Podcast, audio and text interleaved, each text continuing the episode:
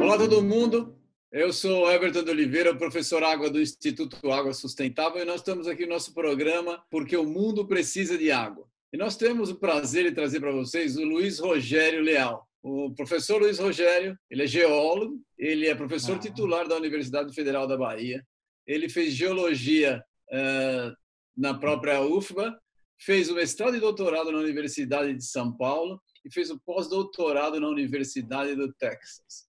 É uma pessoa que tem trabalhado com água, com qualidade de água, tem uma participação muito grande, tem uma carreira excelente na universidade, trabalha próximo de empresas, é uma pessoa que vale a pena vocês conhecerem. Então, eu gostaria de trazer para vocês o Luiz Rogério Leal e eu vou te chamar, como sempre, vou ter a liberdade de chamar de Luizinho, se você não ficar, uh, se você não me permitir aqui no, na nossa entrevista, tá bom? Então, por favor, Luiz Rogério, faça sua apresentação, sua introdução para quem está nos assistindo aí, por favor. Ah, olá, Everton, é, professor Água, né? É um prazer estar aqui com vocês nesse, nesse bate-papo né, do Instituto Água Sustentável. Eu sou professor da, da UFBA, da Universidade Federal da Bahia, aqui em Salvador, né? milito nessa área de água subterrânea há bastante tempo. Eu tô com um cachorrinho aqui me atrapalhando aqui um pouquinho, mas eu vou já. Mostra, mostra o cachorrinho para gente aí. aqui. Ah, ele aí. Ele foi adotado há uns 15 dias, a gente adotou ele de uma ONG aqui próximo de Feira de Santana. E aí ele está puxando o fio aqui. vou dar aqui para uma pessoa levar ele, que ele está. Tá, percebi porque ele mudou aqui a posição do quadro, né? Mas enfim. Mas enfim, a gente é, milita nessa área de água subterrânea desde que eu entrei na universidade no início do, dos anos 2000, né? Trabalhei muitas coisas antes de entrar na universidade e a gente vem fazendo bastante coisa aí, especialmente ligada a esse segmento de água subterrânea lá no laboratório, com estudantes, com professores, enfim, fazendo projeto de extensão com comunidade, enfim, trabalhando é, para levar é, os temas relacionados à água e meio ambiente para a sociedade. Esse é, esse é o nosso objetivo final. Muito legal. Eu, eu tinha começado, ah, tinha até anotado aqui no meu roteiro, né, que você, com cara de menino, né, já foi vice-reitor da UFBA, mas aí você me aparece com essa barba colorida de branco, aí que você tingiu de branco para parecer mais velho, né? Então, é. é, como você é um cara no, novo, né, e com cara de novo, e já foi vice-reitor, conta para a gente como é que foi a carreira, como é que você entrou na geologia, como é que a coisa chegou onde chegou. Você pode passar que você teve a iniciativa privada antes de entrar na universidade? Conta um pouco para a gente. As pessoas precisam saber como é que faz para ficar importante igual você. Eu acho que tem um pouco a questão. Todos nós temos um, uma vocação que vem das nossas origens, né? Meu pai era um trabalhador da Petrobras, da indústria de petróleo, trabalhava na Petrobras. E por vezes ele, é, eu quando criança tinha duas coisas que meu pai me obrigava a fazer, né? Era preencher os boletins de, do trabalho dele, ou seja, tipo, como se fossem uns relatórios diários, né? Ele trabalhava como operador de máquinas, então tinha que, ao final do turno, preencher os boletins e ele levava para casa à noite, que ele trabalhava em uma cidade e morávamos em outra, e eu ajudava ele a preencher esses boletins. E outra coisa também que ele me obrigava a fazer aos domingos era ler um trecho do jornal para ele, né? Não era que ele é, queria que eu lesse para ele por, por ler, era para que eu tomasse gosto pela leitura de notícias do que estava acontecendo na Bahia, no Brasil, no mundo e coisas dessa natureza. Só depois eu era liberado para jogar bola, né? E tinha que voltar antes do horário do almoço, que o almoço era em família, senão eu não almoçaria, né? Ficava sem almoçar. Quando eu já estava muito próximo do almoço e não dava para voltar, que eu, aí eu jogava para cima e dizia, ah, o almoço que explodiu, hoje eu não vou almoçar. Mas eu sabia que minha mãe guardava dentro do fogão, escondido um PF para mim quando chegava. Mãe é mãe, né? Então, é, então veio um pouco dessa inspiração do meu pai, porque ele trabalhava no Recôncavo, né? Era na época que a Petrobras estava em plena atividade produzindo petróleo. Então eu ouvia muito falar sobre a produção de petróleo, sobre as rochas, sobre os poços, etc. Então aquilo ficou um pouco na minha memória quando criança. Depois, no terceiro ano colegial, quando a gente está para decidir para que vai fazer para o vestibular, eu assisti uma reportagem na, na, na, TV Globo sobre Carajás. E apareceu lá o Breno dos Anjos lá descendo de helicóptero, toda aquela história, né, para descoberta de Carajás, como foi, Sim. etc. Então, então aquilo no meio da floresta também foi outra fonte de inspiração, né? E eu já um pouco interessado nas questões da natureza, etc. Perguntei para o meu professor de redação no dia seguinte da aula qual era o profissional que trabalhava naquele setor, naquele segmento. Ele me disse que era geologia ou engenharia de minas. E daí eu escolhi fazer a geologia. Foi daí que eu fiz o vestibular e me tornei geólogo no ano de 1988. Já são aí 31 um pouquinho, né? Depois eu fui para logo que me formei, eu tive a oportunidade de trabalhar para uma empresa que prestava serviço para a Vale do Rio Doce. A Vale do Rio Doce, na época, era ainda estatal, tinha uma mina de ouro aqui no interior da Bahia, na região, na cidade de Araci, Santa Luz. Ainda hoje tem essa mina, que é de uma outra companhia internacional. E, e ao, me, ao, mesmo tempo surgiu a possibilidade de fazer o mestrado na USP. Então eu fiz o, a prova lá do mestrado na USP é. e quando comparei o salário que eu ia ganhar para trabalhando nessa empresa é, que prestava serviço para a Vale. E a bolsa do mestrado lá na USP, eles eram quase que equivalentes.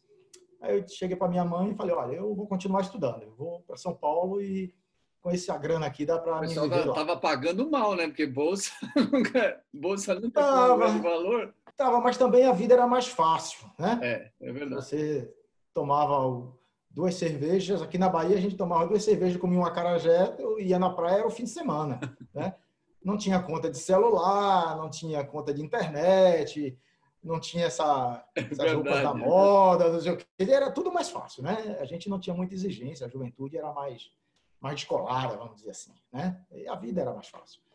E logo na sequência, é, depois do mestrado, aí eu é, fui para a defesa da, da, da dissertação e eu já estava trabalhando numa empresa de exploração de ouro na Amazônia. Então, quando eu estava terminando o mestrado, eu arrumei um emprego, né, numa empresa, numa companhia de exploração, prospecção de ouro. Seu mestrado foi com mineração? Não, meu mestrado foi com geocronologia, né? Ah, com eu trabalhei é no mestrado e no doutorado com a área de geocronologia. Tive o grande, o grande prazer e satisfação de conviver ali com o grupo liderado pelo professor Cordani, o professor Wilson Teixeira foi meu orientador, o professor Colombo Tassinari, Miguel Bazei, Oswaldo, enfim, um grupo dali da USP muito legal. Sim, muito legal. Eu construí uma amizade e, assim, tenho muito orgulho de fazer parte daquele time naquele momento. E aí, quando eu fui terminar e defender a, a, a, dissertação de mestrado, aí eu tinha decidido que eu ia ganhar dinheiro, porque eu queria casar, né? Já namorava a minha esposa atual há sete anos, então, porra. Na hora, eu estava enrolando. casar e queria ganhar dinheiro. Aí fui para a defesa e o pessoal disse: rapaz, você pode continuar, dá, dá para conciliar, etc, etc. Faz aí o doutorado, aproveita que está no embalo, etc. Aí eu embalei, né? Embalei e também fiz logo o doutorado também. Fiz aqui no interior da Bahia, numa área é, vinculada à Companhia Baiana de Pesquisa Mineral, a CBPM, que é a Companhia de Explora Recursos Minerais aqui na Bahia. Também fiz coisa bem rápida, continuei trabalhando na Amazônia nessa época era uma época bem, bem bacana, assim, porque eu ficava 70 dias no campo, 80, 90 dias. Eu ficava 30 na Amazônia, na minha folga, eu, que eram de 15 dias, eu fazia o campo da minha tese de doutorado, aí vencia a minha folga, eu voltava para a Amazônia novamente, ficava mais 30 dias, aí já tem 75, né? E depois que eu ia tirar minha folga é, em São Paulo. Quando eu ia tirar minha folga em São Paulo, os 15 dias era para preparar minhas amostras, para fazer a, a tese e depois retornava novamente ao campo. Então foi uma época de muito trabalho, mas é, e tem, o pessoal tem que saber que não tinha comunicação fácil com a esposa, não, porque não tinha internet, não, não tinha, não é? As ligações não tinha, não tinha, não tinha, e eram poucos dias é. durante o que a gente se via, etc. Né? Tinha uma série de questões. Ela também fazia o doutorado na USP, então a gente conciliava bastante ah, os desafios é e legal, as possibilidades legal. do futuro. Na verdade, era um investimento que a gente Sim. fazia né, em educação, que a gente fazia na própria formação e eu acho que o jovem também hoje a gente eu tenho filhos e tento inspirar eles nessa direção. É. Acho que isso a gente deve cultivar. É, estudo sempre é investimento. Né? Sempre é investimento, concordo. Tem que estudar sempre, eu concordo. É. E aí foi isso que me possibilitou, né? Depois que terminei o doutorado, continuei, voltei para São Paulo, aí a mineração, saí da mineração, voltei para São Paulo, fui trabalhar com a área de resíduos e monitoramento de água subterrânea, monitoramento aí de aterros sanitários. Eu fui trabalhar numa central de tratamento de resíduos industriais lá em São José dos Campos, né? E lá a gente, nessa central, a gente tratava resíduos de grandes indústrias como Bayer, Philips, Ford, GM, enfim, e fazia monitoramento do, das águas superficiais subterrâneas dessa central, tinha implantamos a ISO 9000, ISO 14000, que é de gestão ambiental. Enfim, foi uma experiência muito positiva também nesse momento. Na sequência, a gente voltou para Salvador. A minha esposa fez concurso na UFBA e eu voltei para Salvador e montei uma pequena empresa de consultoria e fiquei no mercado fazendo um pouco de consultoria.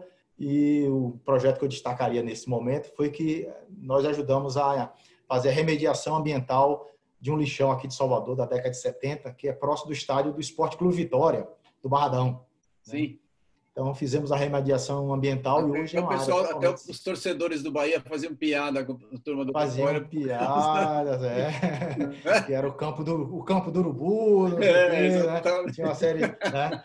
Mas hoje é um lugar legal, um lugar que tem uma comunidade do entorno é, assim, bastante ativa, né? Tem, e o Vitória terminou ampliando a sua área de treinamento, ocupando é, sustentar, de forma sustentável um antigo área de depósito de lixo, né? ou seja, é possível fazer um campo de futebol. Então, foi muito bom esse projeto também. Na sequência, eu entrei na universidade. Né? Em 2002, eu entrei na UFBA. Em 2006, eu fui para os Estados Unidos fazer o, o pós-doutorado. E lá, na, lá nos Estados Unidos, mesmo distante, o pessoal me elegeu como diretor do Instituto de Geociências. Na verdade, o pessoal queria uma pessoa jovem, dinâmica e que tivesse a possibilidade de fazer algumas coisas na nossa unidade, Instituto de Geociências. E eu vim aqui no Brasil, saí de lá, vim aqui para os dias para concorrer na eleição, debate, aquelas coisas de eleição. De eleição. E aí a comunidade me escolheu para ser o diretor, eu terminei o trabalho nos Estados Unidos, voltei a assumir o cargo de diretor do Instituto de Geociências. Legal. Antes de, antes de terminar o, o, o, a, a, gestão como diretor, a gente conseguiu fazer bastante coisa lá no Instituto. Né? Quem me conhece e quem conhece o Instituto sabe o que a gente fez. Aí surgiu a eleição para a reitoria e eu fazia parte de um grupo muito importante na universidade. Nós conseguimos é, fazer debates sobre essa questão das cotas raciais, as cotas sociais dentro da universidade. É, ampliamos as vagas é, nos cursos noturnos. A UFBA era uma universidade que tinha só um curso noturno. Nós é, ampliamos as vagas para 30 cursos noturnos para o pessoal que trabalha durante o dia, ter mais possibilidade de educação pública e gratuita, até porque o prédio ficava lá à noite sem utilização, os laboratórios, e nós tínhamos toda a infraestrutura, era possível é, ampliar essa possibilidade. E aí surgiu a possibilidade de ser candidato a vice-reitor da universidade. Fomos para também a eleição e conseguimos né, fazer um período entre 2010 e 2014. Eu fui, fui vice-reitor da UFA, que eu tenho muito orgulho de ter sido também ocupado esse cargo. Foi um período muito rico da minha vida acadêmica, quando tive a possibilidade também de ajudar a construir uma universidade lá no oeste da Bahia, na Universidade Federal do Oeste da Bahia. Tem cinco campos. Se você me perguntar qual a coisa socialmente mais importante que acho que você já fez, eu diria que é ter sido presidente da implantação dessa universidade. Fizemos audiências públicas em todos os, todas as cidades da região.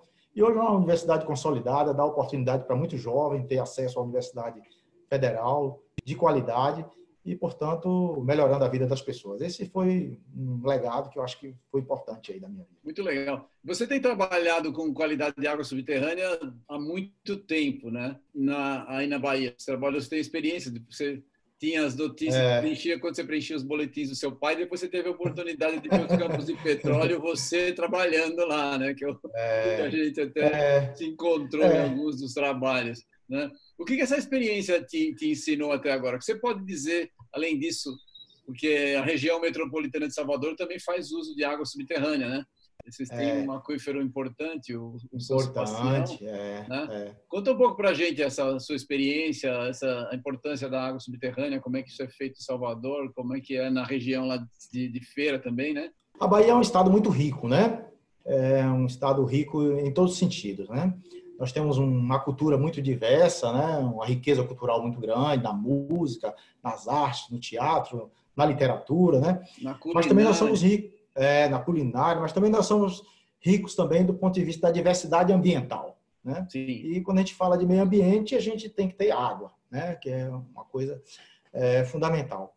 Então, dentre os, os principais aquíferos que temos aqui na Bahia, a gente tem dois que são assim os nossos grandes reservatórios de água subterrânea e que também contribuem para as águas superficiais, né? Sim. Ou seja, onde, onde, onde tem rios perenes na Bahia? A gente só tem rios perenes na Bahia, onde tem grandes aquíferos, que é Sim. é lá no oeste da Bahia, no Urucuia. Urucuia. Então, Urucuia é um potente aquífero brasileiro que mantém aí, inclusive, contribui para as vazões de base do Rio São Francisco na época da seca. Muito importante, uma região que cresce assustadoramente acima da média nacional do ponto de vista do PIB da agropecuária, né? E só, só aqui... um detalhe, Explica direitinho só como o aquífero funciona com o rio, porque tem umas pessoas que assistem o nosso e não são geólogos e não estão por dentro. Só explica um pouquinho o que que é o aquífero Urucuia e como é que ele, o que que é, é. fluxo de base. Desculpa é, interromper. Eu vou dar um, um exemplo do ponto de vista, até falando do ponto de vista da ciência, né? Quando em 2007, 2008 nós fizemos um projeto junto com a CPRM e outras universidades do Nordeste, escolhemos a área do Urucuia para fazer a pesquisa. E um dos, e um dos, dos parâmetros que resolvemos analisar era como se fizéssemos, quiséssemos saber o DNA da água. Então, é, analisando os isótopos, né? É, elementos isotópicos para é como se estivéssemos pegando o DNA da água. Então, vamos pegar o DNA da água do aquífero, dentro dos poços, vamos pegar o DNA da água do rio, e eles são iguais. Então, mostrando que é, se o DNA é igual, nós somos parentes, nós somos da mesma descendência, né? Então, a gente provou cientificamente de que o reservatório que está em subsuperfície nos, da água captada pelos poços e a água que está no rio é a mesma água. A mesma água que vem da chuva, infiltra e deságua no, no, nos rios e desses rios menores vai para os rios maiores. A gente só tem é, rios perenes porque a gente tem aquíferos que alimentam esses rios. Né? Então, lá no Urucuí é mais ou menos assim. A gente tem um pacote de areia cheio de água e quando esse pacote de areia é escavado pelos, pelo talveg dos rios, atinge o aquífero e, portanto, a gente tem água do aquífero circulando ali nos rios. Né? Aqui na região metropolitana de Salvador, a gente tem o aquífero, é, o maior aquífero da Bahia, é o São Sebastião, né? indiscutivelmente. Ele, em alguns lugares, eles têm cerca de 2 quilômetros de espessura de água doce, a região do polo petroquímico Camaçari, e nas vizinhanças. Né? Então, é um, um grande, uma grande fonte de água doce para o desenvolvimento da região metropolitana e para a, é, a população de uma forma geral. Né? Nós temos também é, nos dedicado a muitos estudos relacionados a esses, esses aquíferos, não só do Urucuia, mas aqui da região metropolitana, porque em 2015, São Paulo de vez em quando tem crise de abastecimento. Em 2015 nós tivemos uma grande crise de abastecimento aqui. E a companhia de abastecimento de Salva, da, aqui da Bahia, a Embasa, perfurou um conjunto de poços para captar um metro cúbico por segundo para reforçar o abastecimento de Salvador por conta da falta de água que já estávamos quase em colapso. Porque Salvador usa é, só água superficial, ah, oficialmente. Né? Tem os poços, que são os poços é, que são utilizados pe, pelos empresas particulares, né? mas não estão dentro como solução não, alternativa. soluções alternativas, é, não estão dentro da rede de abastecimento público em Salvador. Agora, agora tem uma coisa que você me falou aí sobre esse negócio de desafios, etc. Eu vou contar uma curiosidade aqui também, que é de interesse para as pessoas que trabalham com água subterrânea, porque conhece o professor Valdir Duarte Costa. Claro. Né? Uma referência na área Sim. de hidrogeologia. E, e, eu acho que a gente é, estávamos falando há pouco sobre sinceridade, sobre forma de ser, etc. das pessoas. E tem uma curiosidade, você me perguntou, aí você, podia perguntar, pô, mas você fez é, sua carreira do ponto de vista acadêmica todo na área de petrologia, geocronologia, isótopos, etc. E de repente você foi para a universidade trabalhar com água. Né? É verdade. E, e o professor Valdir, foi o professor Valdir e o Adelbani Braz, nosso querido Adelbani Braz da, da UFMG, professor Sim. titular da UFMG, da Pós, que foi o, foram examinadores da minha banca de concurso para ingresso na universidade. E o professor Valdir, e o professor Valdir chegou e perguntou para mim, eu tinha 30 e poucos anos, né? E aí ele disse, rapaz, você, estou vendo aqui seu currículo, mineração, meio ambiente, é, geocronologia, isótopo, como é que você se habilita a fazer um concurso na universidade para a área de recursos hídricos e hidrogeologia? Ele devia ter a minha idade naquela época. Eu disse, se eu tivesse a idade do senhor, eu não faria o concurso, mas na minha idade eu posso fazer qualquer coisa. então, tem o ônus e o bônus. Né? Eu disse, na hora eu pensei assim, putz, se ele é um cara da mente legal, etc., ele vai, vai achar que é um, eu sou um cara de, que topa o desafio. Claro. Né? E foi isso aí. Ele me deu quase que ele quase me deu quase 10 nessa na avaliação. É, Chegou no 10 seria um exagero. Excelente, né? Ele é uma pessoa excelente, é. de fato. É, é. Então, é, eu procuro sempre, também acho que você, você falou um pouco sobre os desafios, etc. A gente tem que enxergar nas, nos, nas dificuldades, nos obstáculos, é, na falta de perspectiva, uma oportunidade de enfrentar um novo desafio, né? E buscando soluções, buscando caminhos para resolver os problemas. E a gente está vivendo um momento como esse, né? E eu acho que aí o Instituto Água Sustentável, esse trabalho que vocês estão desenvolvendo, ele ele põe uma semente nesse caminho aí, né? Ou seja, ele é uma alternativa importante e eu já lhe parabenizei, queria novamente lhe parabenizar, porque certamente o mundo vai precisar ainda de mais água. Né? Sem dúvida. Escuta, na sua opinião de especialista, quais são os maiores desafios na gestão de recursos hídricos no Brasil? O que você pode esperar no futuro? Porque a gente tem, a gente tem água, a água não está exatamente bem distribuída, né? Qual que é a, em relação ao Brasil e ao, ao futuro em geral? Você pode ter alguma, você tem alguma opinião? Você pode passar para a gente aí, por favor?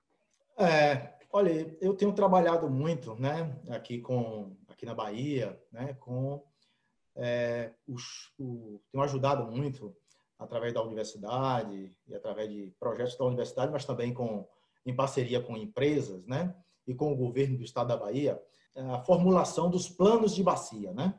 Sim. E os, os planos de gestão de recursos hídricos, portanto, das bacias hidrográficas, tanto nas regiões do semiárido, eu participei muito do plano lá na região da Irecê, né, que é um aquífero casco, rodeado por uma, é, um aquífero fissural da Chapada Diamantina. Né? Sim. Nós fizemos o plano, plano de bacia do, do Rio Verde e Jacaré, que são uma região agrícola importante é, no interior do estado da Bahia.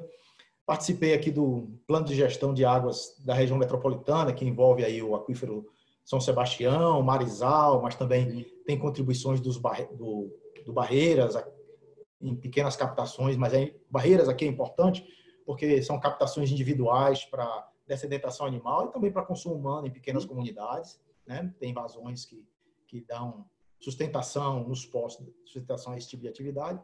E agora eu estou participando do plano de bacia lá dos rios Corrente e Grande, lá do oeste da Bahia, que são os, os dois principais afluentes do São Francisco, da margem esquerda, do ponto de vista de vazão, e que, portanto, estão totalmente repousando sobre o aquífero Urucuia e também rochas carbonáticas mais próximas ao, ao leito do Rio São Francisco.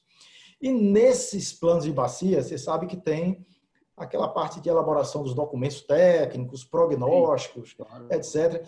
Mas o grande desafio são as audiências públicas. O grande desafio é você é, a interlocução que ainda precisamos fazer com as comunidades, né? O grande desafio é fazer é, o compartilhamento do, da água, né? ou seja, ou a, a repartição de quem vai ficar com quais volumes e como isso vai ser feito. Né? Esse é o grande desafio, especialmente porque nós temos interesses que muitas vezes estão diretamente são conflitantes. Sim. No oeste da Bahia, interesse dos irrigantes, o agronegócio, chamado agronegócio, com as comunidades tradicionais.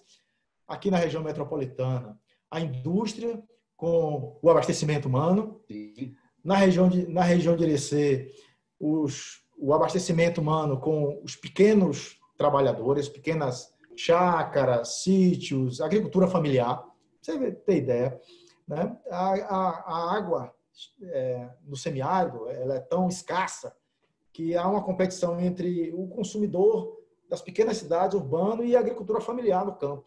E essa, o estabelecimento do diálogo, é, o entendimento de que a água, apesar de ser abundante em alguns lugares, ela tem uma, uma vazão explotável, finita, né? Sim. E que é, há momentos que tem mais possibilidades e menos possibilidades. Esse, na minha opinião, é o grande desafio. O grande desafio é a comunicação, o grande desafio é a solidariedade pelo uso da água, o grande desafio é a preservação da qualidade, né? E, e o entendimento dos regimes hidrológicos para que possamos é, implantar programas de uso considerando essas variações climáticas, mesmo que elas sejam é, de natureza de curto ciclo. Né? Esse eu acho que é o grande desafio. É legal. Você falou de, de, de preservação da qualidade. A gente, quando montou o Instituto Água Sustentável, a ideia original foi de um, de um trabalho, foi, foi do, do, trabalho da tese da Bruna, que está trabalhando, que é produtora aqui, que trabalha com uhum. a foi minha aluna de doutorado. E a ideia, e a ideia inicial era fazer uma regra para tipo o que, o que eu sempre falo, assim, a mãe da gente fala: se você usa uma coisa, você vai na cozinha, você usou, lavou, guardou, não é isso? Então, você, é. água é a mesma coisa. Se você conseguir usar a água, devolver ela é. limpa para o lugar que você pegou de alguma forma, né? É. Todos vão poder usar, porque a água você sempre pode tratar, não é isso? É. Então, um dos, dos, grandes desafios nossos é, é, é qualidade, porque quantidade em alguns lugares você até tem, né? Mas a qualidade é, que, é que tem sido um limitante forte. Então, a mudança de cultura vai ter que acontecer em lugares, por exemplo, Salvador, que tem bastante água, originalmente, né? É mais difícil. No interior da Bahia, você já não tem essa. Não todos os lugares, tem lugares que você tem mais dificuldade né, em quantidade. Então, essa experiência é. você tem melhor, né, para poder dizer. É. Agora, você falou aí que Salvador tem, tem bastante água e tem. Chove. Esse ano certamente passou de 2 mil milímetros. É bastante. Mas metade, é, mas metade da água que a população consome é. em Salvador vem do semiárido e da Chapada Diamantina porque vem do Rio Paraguaçu e o Rio Paraguaçu tem suas nascentes na Chapada e cruza toda a região semiárida até desaguar na Baía de Todos os Santos, ou seja, é um, é um percurso natural dado pela natureza e que o aproveitamento é feito através de uma barragem aqui e há muitos questionamentos. Havia no passado e cada vez mais se questiona essa água que Salvador, que tem abundância de água, consome do semiárido. Será se nós não deveríamos não a dívida que a região metropolitana tem com o semiárido, é uma é. coisa que se pensa. E eu acho que são essas reflexões que são cada vez mais necessárias. Sim, Esses, Essas reflexões que são os nossos grandes desafios do futuro. Sabe? Concordo. A gente fez uma entrevista com o advogado Vladimir Ribeiro, que ele tem feito alguns trabalhos para a Associação de Água Subterrânea, e ele explica, ele explica exatamente a ideia uh, da propriedade da água, porque essa, no fundo, é, é esse conceito que a gente está disputando, né? O cara lá no é. semiárido choveu lá, né? Será que enquanto está é. lá não é dele? Né? Essa é a é, que a gente é. tem. É. Salvador, naquela, quando construiu a barragem, não tinha essa necessidade. Então, Salvador também tem algum direito em relação ao que já foi feito. Essas coisas têm que ser bem esclarecidas para não ter uma disputa desigual, né? Outro grande desafio, só para também falar de um problema seríssimo que eu tenho me dedicado, de certo modo, junto com o pessoal da Associação Brasileira de Limpeza Pública, aí o João Janese, eu sei que você conhece ele, é, é a questão dos lixões, né, da qualidade, né, da contaminação.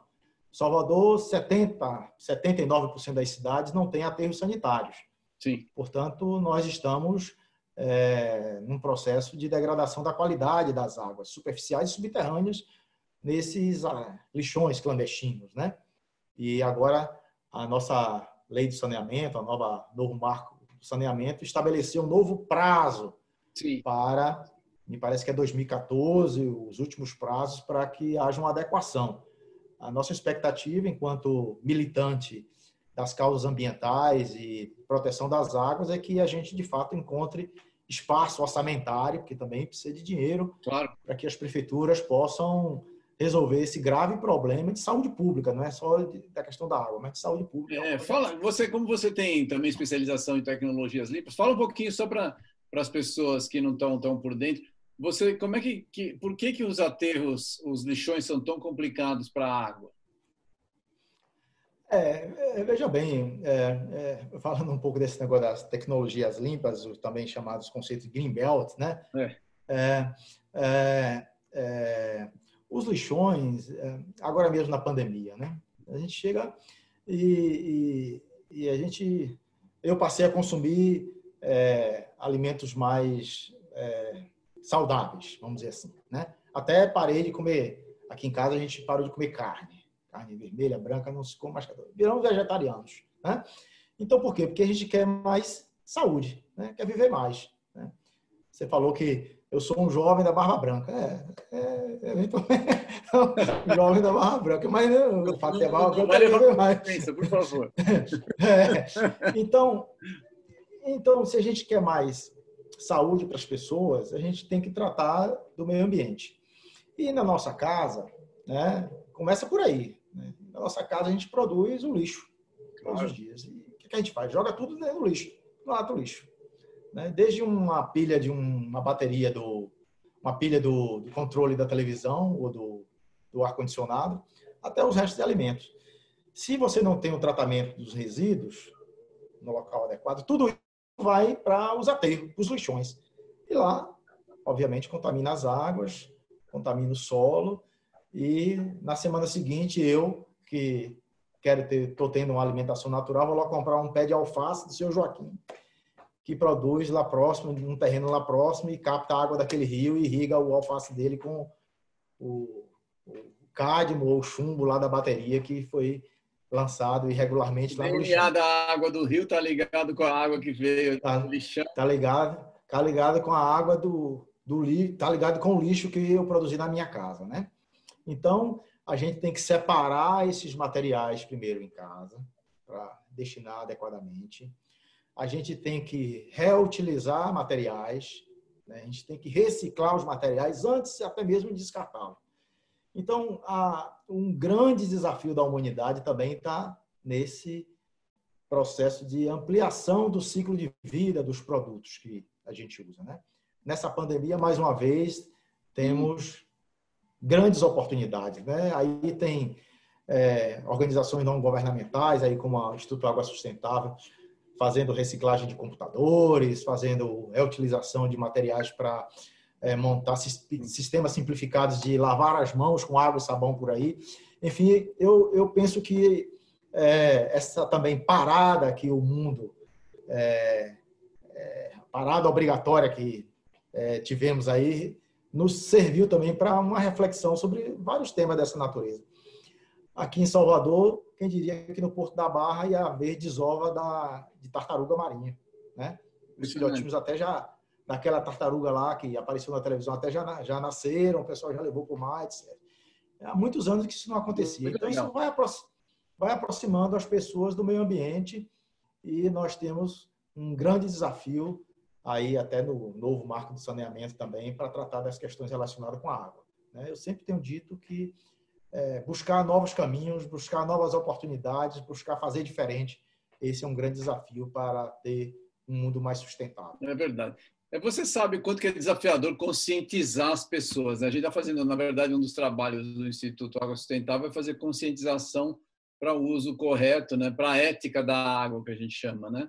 É, e você conhece a importância para na parte de recursos hídricos quanto para meio ambiente, né? É, como ah. você acha que nós que somos técnicos, especialistas, nós podemos contribuir para que a população tenha mais conscientização a respeito do meio ambiente? A gente só dando aula lá é suficiente? É, rapaz, esse é um dos grandes desafios. Né? É, transferência de conhecimento, né? Transferência de tecnologia, né? Eu estou muito interessado nesse, nesse tema, né? Falávamos há pouco sobre a vida profissional, antes de começarmos a entrevista, batendo um papo aí no, no off, né? e eu queria falar um pouco sobre isso aqui, né? É, nós que somos professores, pesquisadores, olha, já tem 20 anos, 20 e poucos anos na universidade, mas também já fiz pesquisa antes, etc. Enfim, toda essa nossa vida, a gente vai acumulando conhecimento, vai acumulando informação. E a gente procura passar isso na sala de aula. Isso é obrigação, né? Sim. Mas precisamos ir além, né? Além daquela dúvida, sem dúvida. informação, informação técnica, etc. E eu acho que as nossas entidades, como a ABAS, como a SBG, como a BRH e essas entidades, têm se esforçado agora nesse período aí da pandemia e, e eu imagino que elas estão, as entidades estão se redescobrindo do ponto de vista da comunicação so, social, né? Eu estou muito interessado nesse tema, né? É, nós estamos num planejamento aí de uma, um ano sabático aí nos Estados Unidos para tratar desses assuntos também, ou seja, fazer reflexões a esse respeito. E estou muito assim empolgado com as redes sociais também, porque lá é um caminho onde a gente transfere informação. Né? Eu tenho procurado fazer um pouco isso na, nas minhas redes, né? levar um pouco da informação sobre cuidado com a natureza, cuidado com os animais e cuidado com as pessoas. Né? E o Instituto Água Sustentável, eu acho que é um exemplo de que é preciso ir além da, dos bancos da universidade, né? Sim. Os bancos da universidade eles são importantes porque ali você produz o conhecimento. É a atividade de extensão universitária que a gente está tá, tá discutindo aqui em síntese, né? Não que ela vai ser substituída, mas ela precisa ser potencializada, né? Eu fiz o ano, o ano passado algumas atividades aqui nos bairros de Salvador, né? Um projetinho que a gente começou a falar mais água, menos lixo, né? Ou mais água, menos lixo, que era justamente isso, para evitar que a população jogasse lixo nas encostas, porque aqui em Salvador tem um problema não só do lixo nas encostas, não só para poluição das águas, mas também é, causa acúmulo de, de águas, infiltra nas encostas e causa deslizamento de terra. Então, tem um problema a mais. E, e fizemos na região da periferia de Salvador umas, umas oficinas bem legais, assim, a gente aproveitava e ia lá, pegava um pouquinho de água do mar, botava junto com, misturava com água doce, media a salinidade ali, diferentes salinidades da água. O pessoal entendia um pouco como funciona o, a, o ciclo geoquímico, inclusive, das águas. Eu acho que a gente tem que partir para ações dessa natureza. Não só fazer debate, como a gente está fazendo aqui, mas também para ação na prática. Porque lá as pessoas sentem mais, é, é, vamos dizer assim, vivamente o que é é, o impacto da, do conhecimento. Né? Muito legal. A gente está numa semana que Salvador e a região toda da Bahia apareceu muito no noticiário por causa da história do terremoto, né?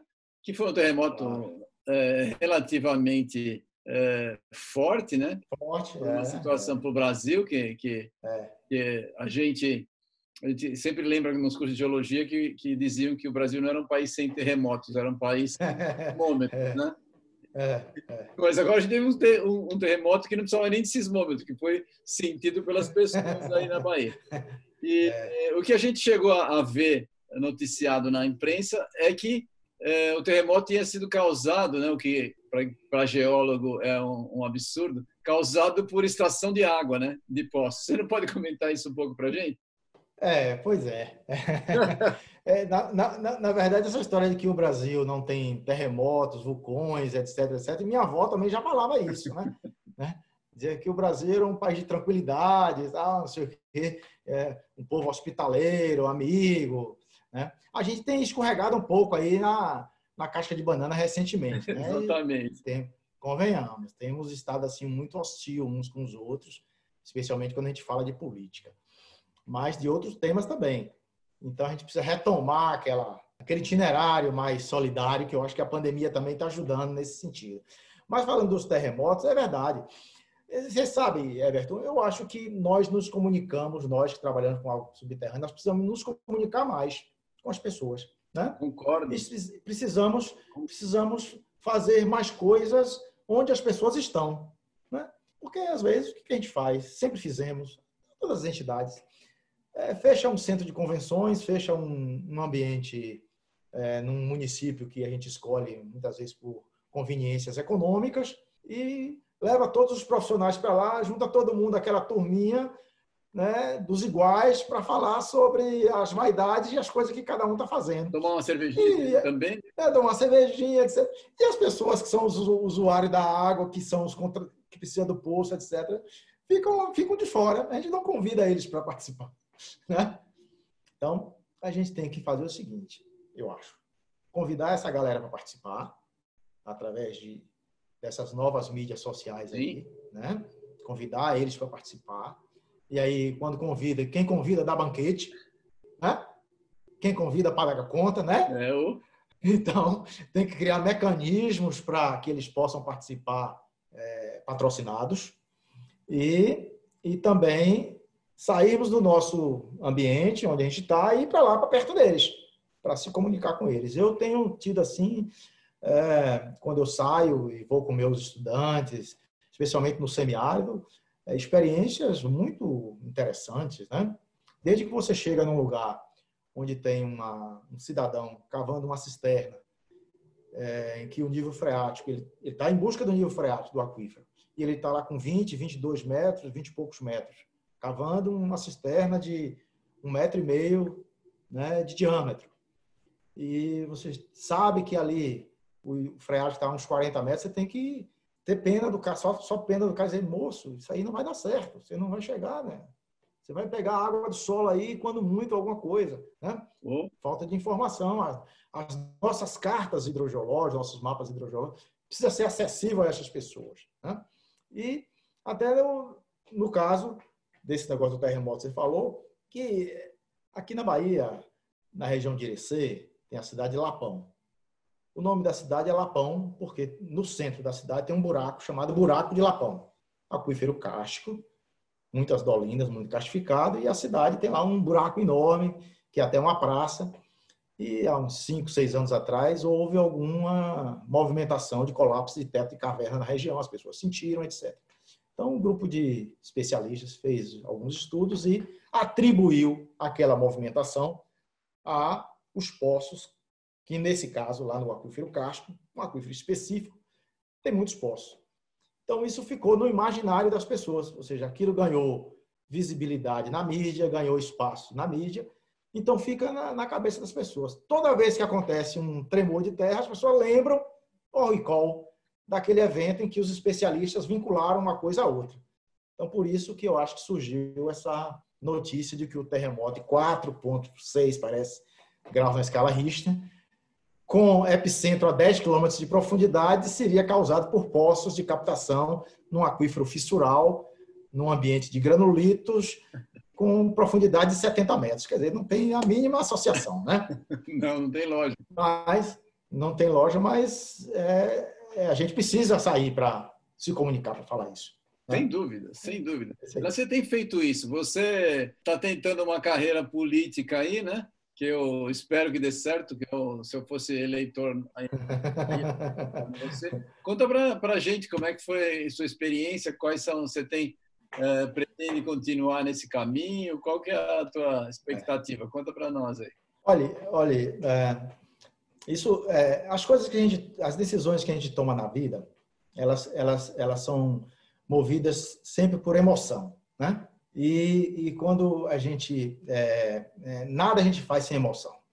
Mesmo quando a gente usa a razão, a decisão que a gente tomou foi um impulso emocional para fazer determinada coisa, mesmo utilizando a razão. A razão e a emoção não são sentimentos contraditórios, eles são complementares. Né? Para você agir, você precisa ter a emoção da ação. Né? E, e eu sempre fui uma pessoa muito é, voltada para a ação. Né? planejamento e ação. Então, esse acúmulo de conhecimento, informações, eh, essas vivências acadêmicas, vivências com as pessoas, né, nos leva sempre a, a ter a, a, a ideia o pensamento de que a gente pode contribuir mais.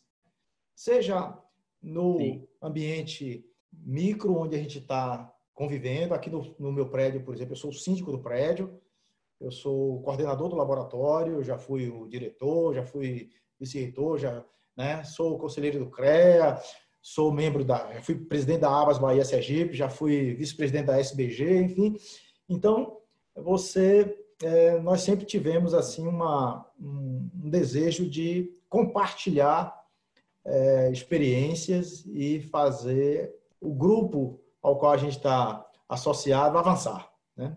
Então, é nessa perspectiva que surgiu, né, nas últimas eleições, a possibilidade de uma candidatura a deputado federal e a gente se apresentou como uma alternativa. E, e naquela oportunidade, eu acho que a gente não, não conseguiu se comunicar adequadamente. Né? Nós precisamos também ter essa possibilidade, essa capacidade de encontrar o caminho da comunicação certa na hora certa. E eu quero crer que a gente vai continuar nessa jornada, dialogando com os colegas, buscando é, compreender o cenário político e social nacional. E quem sabe a gente vai voltar a se apresentar nessa perspectiva. Né? É, eu acho que quem gosta de gente sempre vai ter o interesse de ajudar. E é nessa perspectiva que a gente está buscando. Eu, a gente está vivendo mais, né? Então, eu vou fazer 55 agora no dia 23 de setembro, uma data aí da, da primavera, né? chegando a primavera. Então, eu estou programando aí uma série de, de conversas, bate-papo de conversa com meus colegas de turma, na, da época da faculdade até o dia do meu aniversário. A gente vai tentar fazer uma festinha. Vou, vou convidá-los aí na época pelo Zoom ou por alguma dessas plataformas. Ah, legal, vai ser um prazer. E a gente precisa, a gente precisa estar junto, sabe? Eu acho que nesse momento da pandemia, inclusive, a gente vem fazendo uma série de reflexões da sociedade como um todo. E se nós não estivermos juntos, próximos, irmanados, unidos, a gente não consegue superar os grandes obstáculos. Só existem grandes obstáculos para que possamos superar no coletivo. Sem o coletivo, a gente não consegue avançar. E nessa questão da água, o pensamento coletivo deve prevalecer sobre o pensamento individual. Né? Para que, para que possamos ter água para todos. Né? Há uma necessidade do compartilhamento da água de boa qualidade para todos. Muito legal, muito legal. Olha, o nosso prazo aqui já está se esgotando, a conversa está muito boa. Você poderia fazer umas considerações finais, por favor? Muito legal conversar com você. Eu agradeço, né? sempre um prazer a gente poder bater um papo, a gente sempre aprende. É. Você pode fazer umas suas considerações finais para o público? Olha, rapaz, eu, eu, eu, confesso, eu, é sempre uma grande emoção quando alguém me convida, assim como você, o Instituto Água Sustentável aí, a Bruna, enfim, meus amigos, para bater um papo sobre as coisas que a gente está fazendo e os desafios, né? A fazer a gestão das águas e ofertar água de qualidade para todos é um grande desafio. Nós só conseguiremos fazer isso para que todos possam ter acesso à água para poder, inclusive, lavar as mãos com água e sabão naquele momento que precisa, se nós estivermos juntos, no coletivo. E um dos grandes desafios é trabalhar essa questão da gestão das águas no conjunto da sociedade explicar para as pessoas, conseguir passar para as pessoas a importância de preservar a qualidade e usar com racionalidade. Esses são os dois as duas ferramentas que eu acho que não devemos perder de vista, né? E dizer que vocês estão aí é, é, e aí já já viraram um parceiro aqui do coração. Eu fico muito grato de ter a oportunidade de bater esse papo e desejo aí uma boa sorte e vida longa ao Instituto Água Sustentável. Obrigado, obrigado por tudo, obrigado pela entrevista, sempre um prazer. A gente vai fazer uma grande divulgação, porque você merece ter um trabalho muito legal. Está de parabéns. Obrigado, Luizinho. Obrigado, grande abraço. Um abraço. Tchau. Tchau.